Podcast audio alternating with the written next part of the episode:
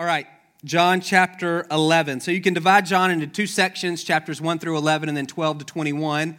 1 through 11, some people call the book of signs. There's seven miracles that Jesus performed, or seven signs that reveal something about his identity. This morning, we're going to look at the last of those seven signs in chapter 11, the most significant, um, the climactic sign. Jesus raises Lazarus from the dead. So, just to remind you, last week, Jesus is in Jerusalem the Jews want to stone him, and so he withdraws from Jerusalem. He's about um, 20 miles away or so on the other side of the Jordan where he had spent some time earlier in his ministry. So we're going to pick up in chapter 11. This is a really long chapter. We're going to try to look at it in four, uh, four sections. We'll do the, do the best we can with the time that we have. Now, a man named Lazarus was sick. He was from Bethany, the village of Mary and his sister and her sister Martha. This Mary, whose brother Lazarus now lay sick, was the same one who poured, perfume on the Lord and wiped his feet with her hair. That's chapter 12. We'll see that next week. So the sisters sent word to Jesus, Lord, the one you love is sick. When he heard this, Jesus said, This sickness will not end in death.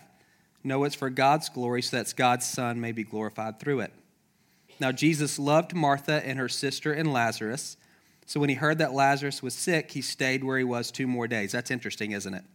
He loved them, so when he heard Lazarus was sick, he didn't jump up immediately and go. That a short while ago, the Jews there tried to stone you, and yet you're going back. Jesus answered, Are There not 12 hours of daylight. Anyone who walks in the daytime will not stumble, for they see by this world's light. It's when a person walks at night that they stumble, for they have no light.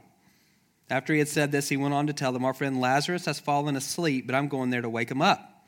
His disciples replied, Lord, if he sleeps, he'll get better. Jesus had been speaking of Lazarus' death, but his disciples thought he meant natural sleep. So then Jesus told them plainly, Lazarus is dead, and for your sake I'm glad I was not there, so that you may believe.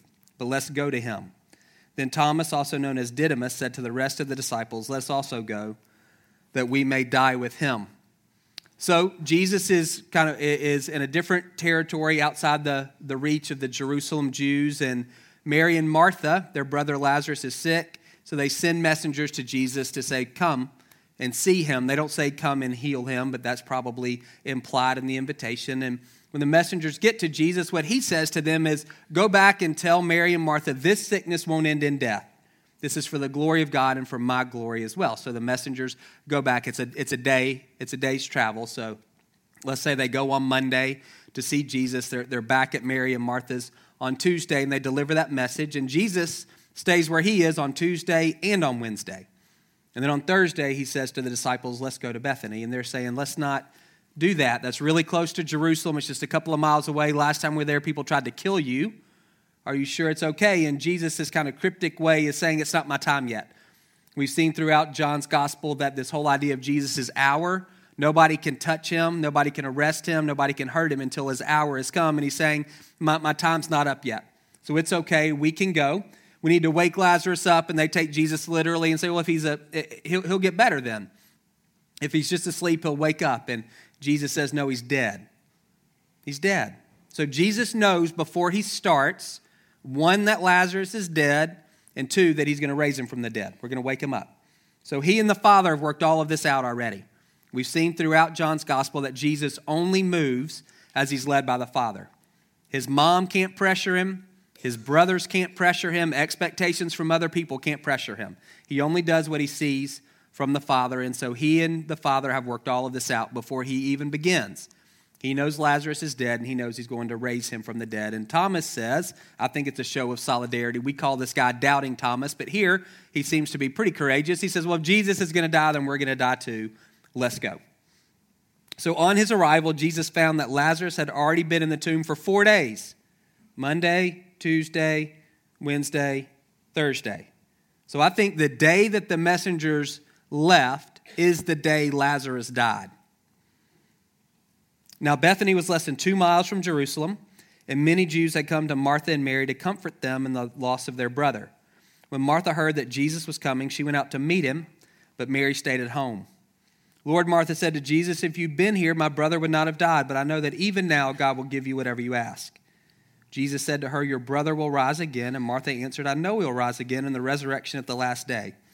And Jesus said to her, I am the resurrection and the life.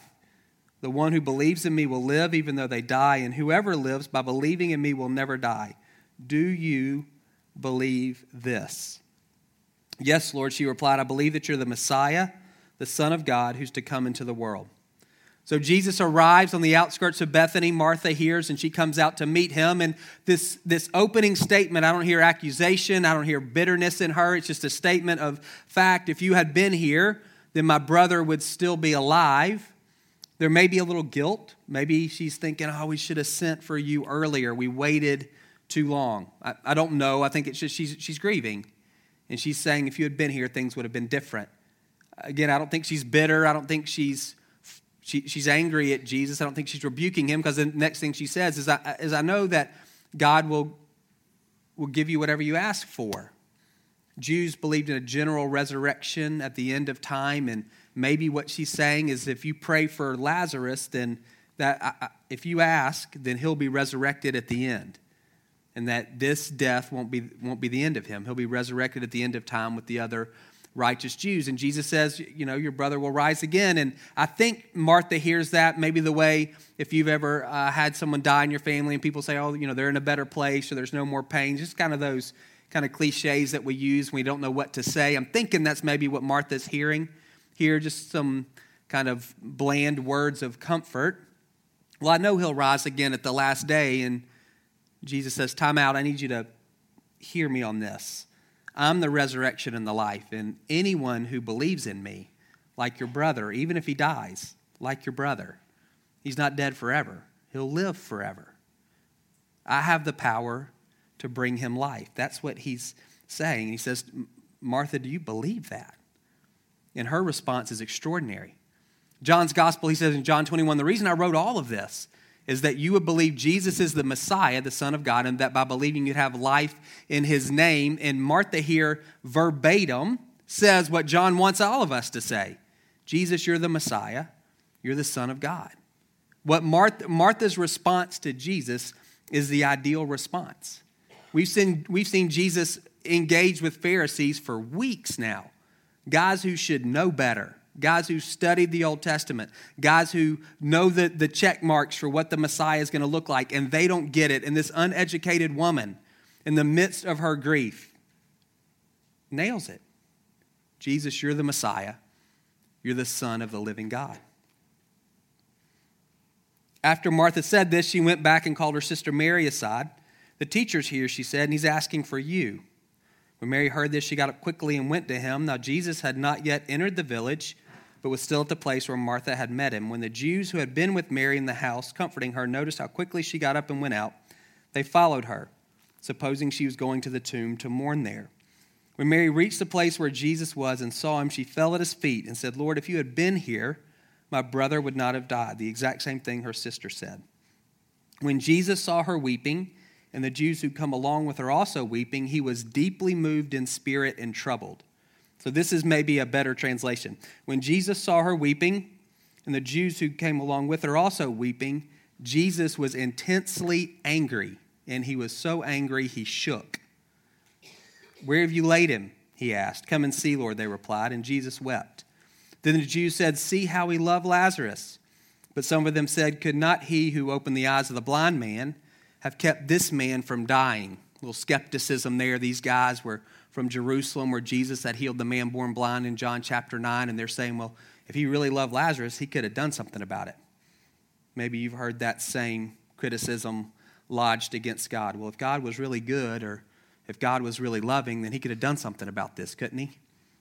And we see that as a, an indictment on whether or not God truly loves us.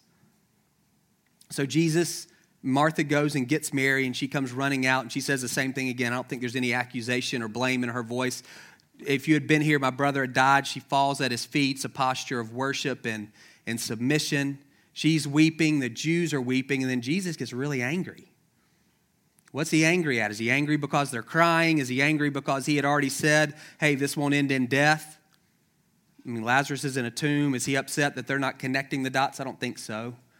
I think he's angry at the situation. I think he's angry at what death has done to his friend Lazarus, whom he loves. And I think he's angry at what death has done to Mary, whom he loves. And I, the reason I think that's because what he says, he gets angry and he says, Where's the tomb? That's where we're going.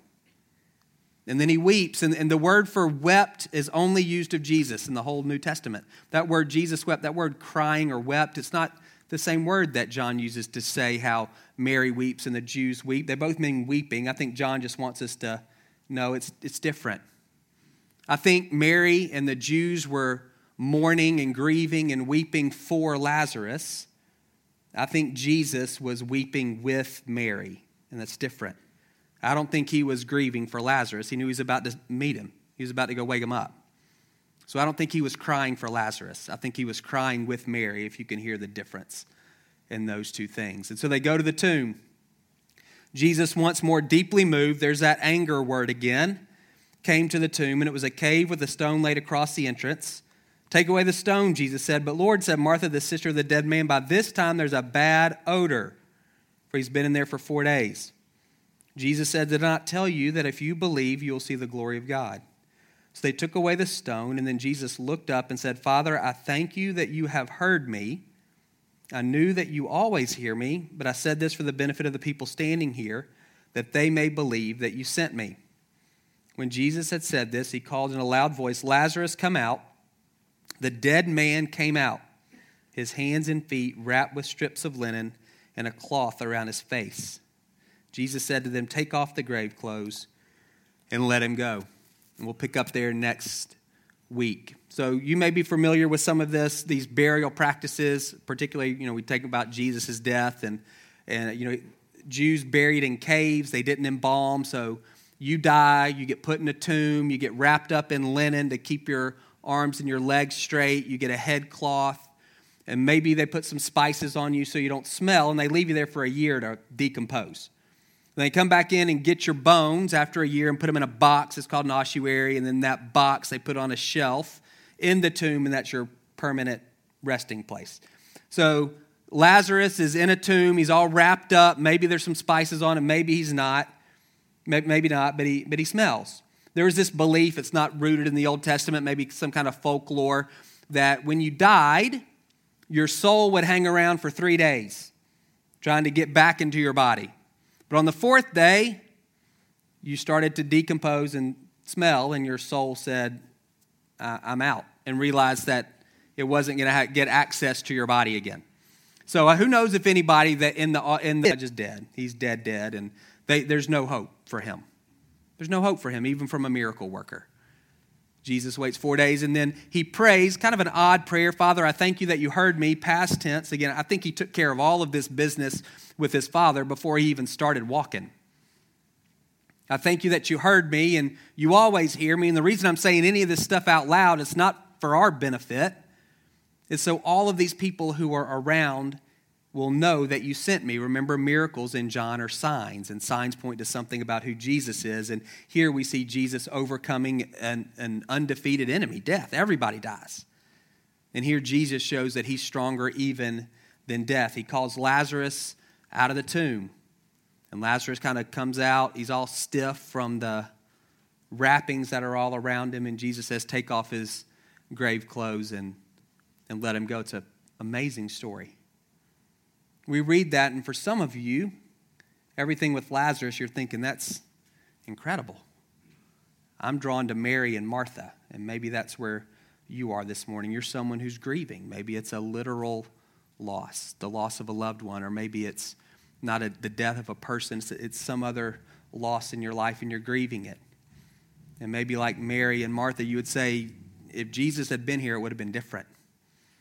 And maybe there's some confusion, maybe there's some hurt, maybe there's some frustration in you. Think about what Mary and Martha, how they receive that word. So the messengers get back on Tuesday and they say, Jesus isn't coming. He just told us to tell you that this wouldn't end in death. And they're looking at the cave where they just put their brother.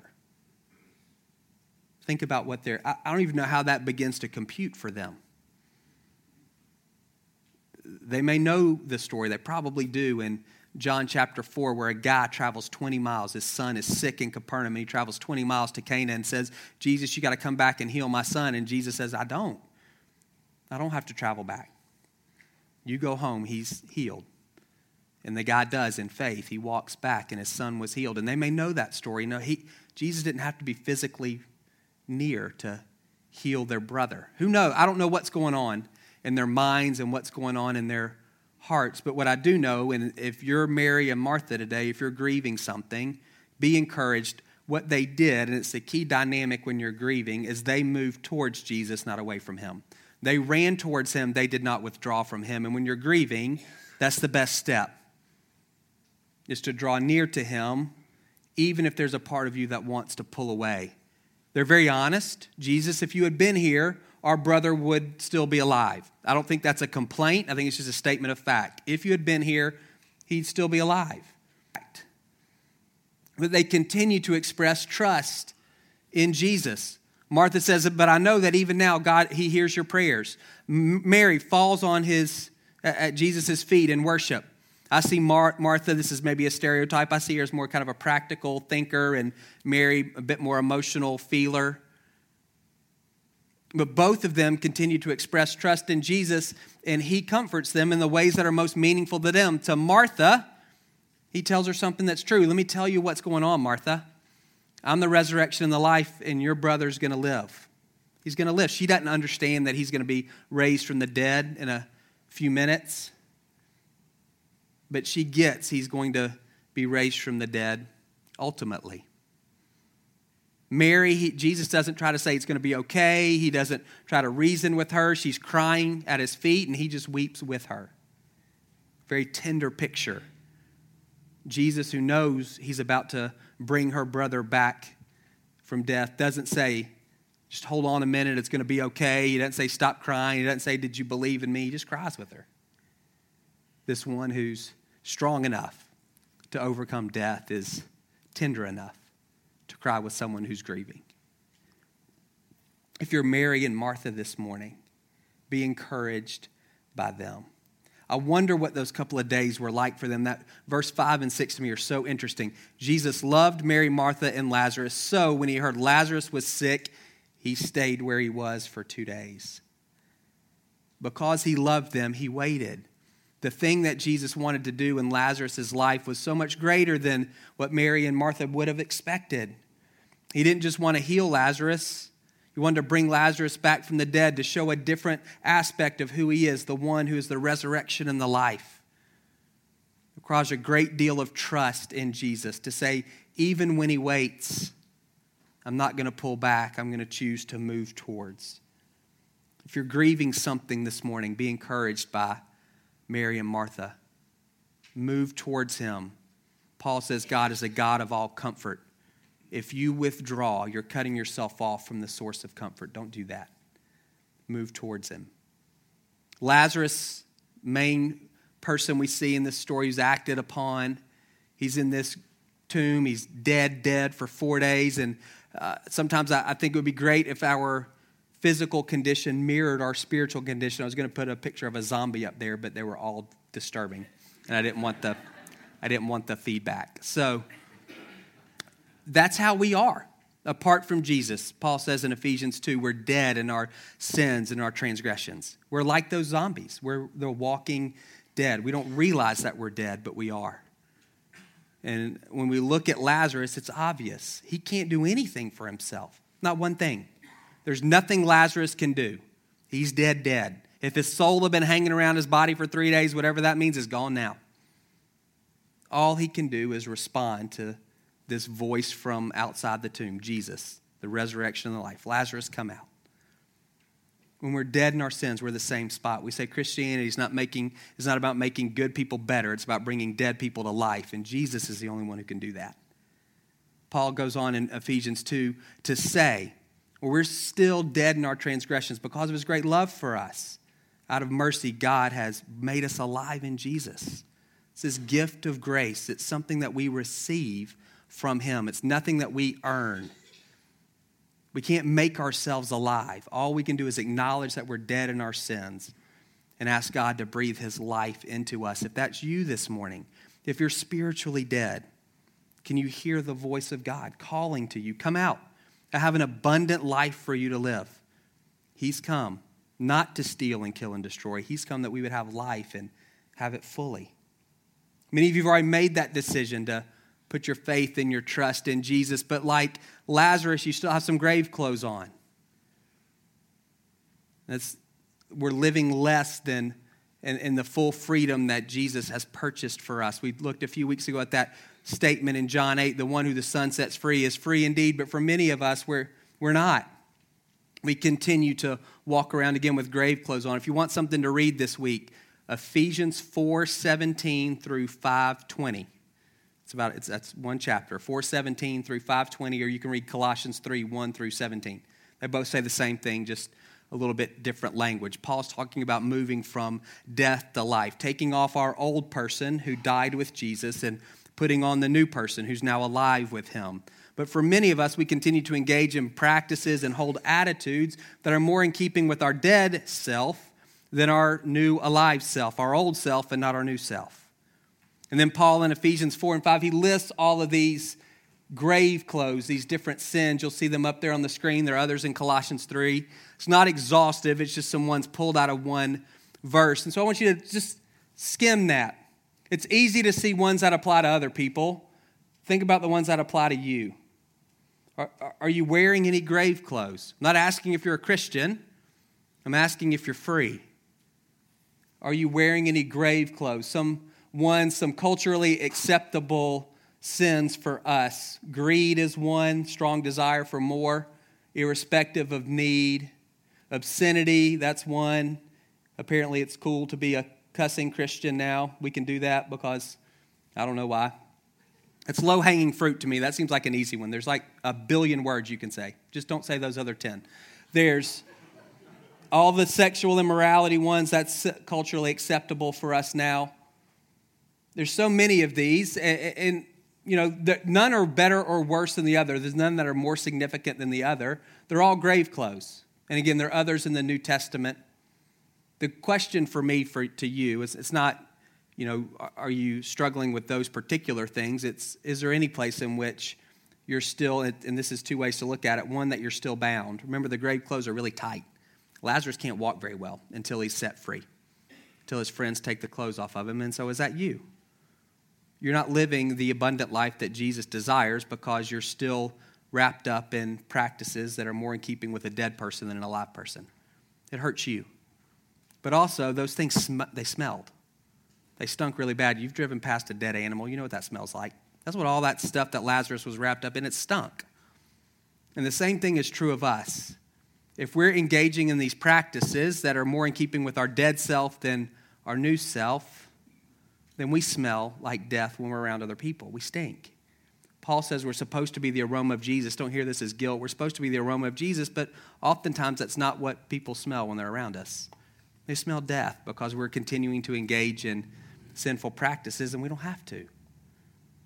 Just like you can't bring yourself back to life, you can't take off your own grave clothes. Lazarus needed help from his friends.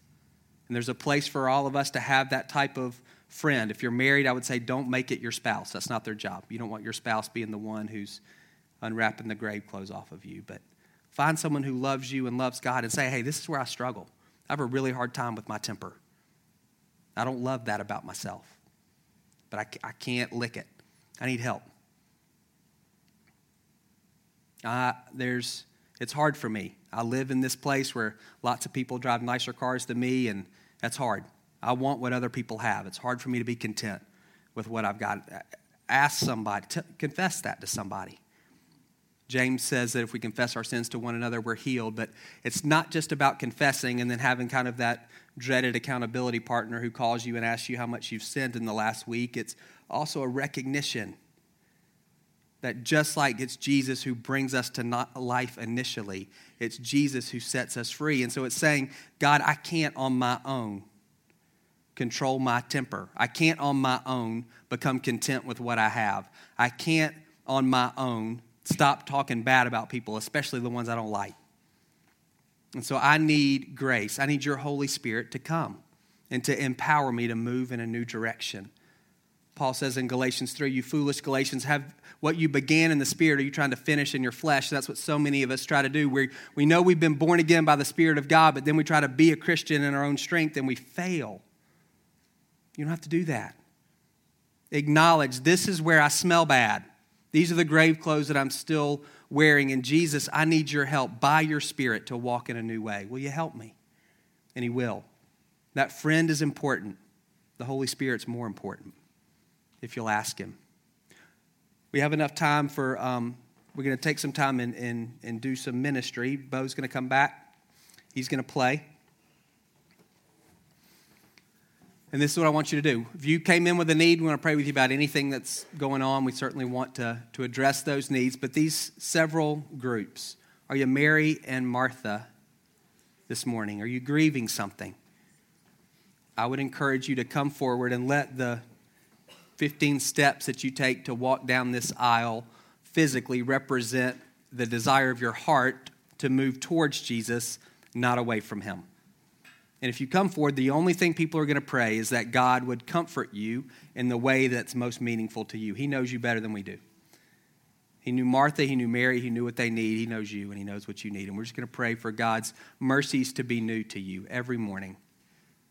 That your testimony would be great as his faithfulness to you, and that he has been the God of all comfort in your life. I would encourage you, particularly if you're going, I don't know that he loves me if that's somewhere back there, if he really loved me, he would have fill in the blank. That's where Mary and Martha were for a couple of days, I think. But Jesus comes and they run to him, and I would encourage you to do the same thing. Maybe you're Lazarus. You're dead in your sins and you're tired of it. Acknowledge your acknowledge that this morning. God, I confess, I recognize I'm dead in my sins, and apart from you working in my life, I'm going to stay that way. So would you forgive me of those sins and would you breathe your life into me? We'd love to pray with you about that. That God would seal that work in you and fill you with His Spirit so you can walk in a new direction. What about grave clothes? There's some practices, some attitudes that you're engaging in that smell a lot more like death than like Jesus. And just acknowledge that. Don't look around and say, well, this is what I'm doing is not as bad as what somebody else is doing. That's 100% true. Really, it's irrelevant. Do you smell like death or do you smell like Jesus? And then just confess that to Him. This is an area where I'm struggling. And so, God, I need you to empower me by your Spirit to move in a new direction. If there's someone I, that would be helpful for me to talk with, I'll do it. Show me who's, a, who's the right one, who's the person I need to share this with, who's going to spur me on to love and good deeds. So, I'm going to say a prayer. You guys can go ahead and stand if you would and then you can respond however you feel uh, led to do so. Holy Spirit, I pray that you would apply to every man and woman and student in this room all of the benefits of Jesus' death and resurrection. I pray that you would forgive us of all of our sins. If there are any in this room this morning who are still dead in their trespasses and sins, I pray they would hear you calling very personally and very directly to them Come out. Come out. You don't have to stay dead anymore. We, we still smell uh, like death. We're still wearing grave clothes. God, would you set us free? We want to live the abundant life that you promised for us. And we confess that the reason, one of the reasons we struggle with sin is because we like to sin. But God, our ultimate desire, I think if you could peel everything away, is for holiness. And so, would you strengthen that desire within us and would you set us free from the bondage of sin in our life? People who struggled with things for years, God, I pray that today would be the day that they're set free by the power of your Spirit and they begin to walk in a new direction. And God, we do pray for any Marys and Marthas in here that you would bind up every broken heart, that you would comfort all who mourn, that you would draw near to them as they draw near to you. In Jesus' name, amen. You guys come forward however you want. Bo will dismiss us in a minute.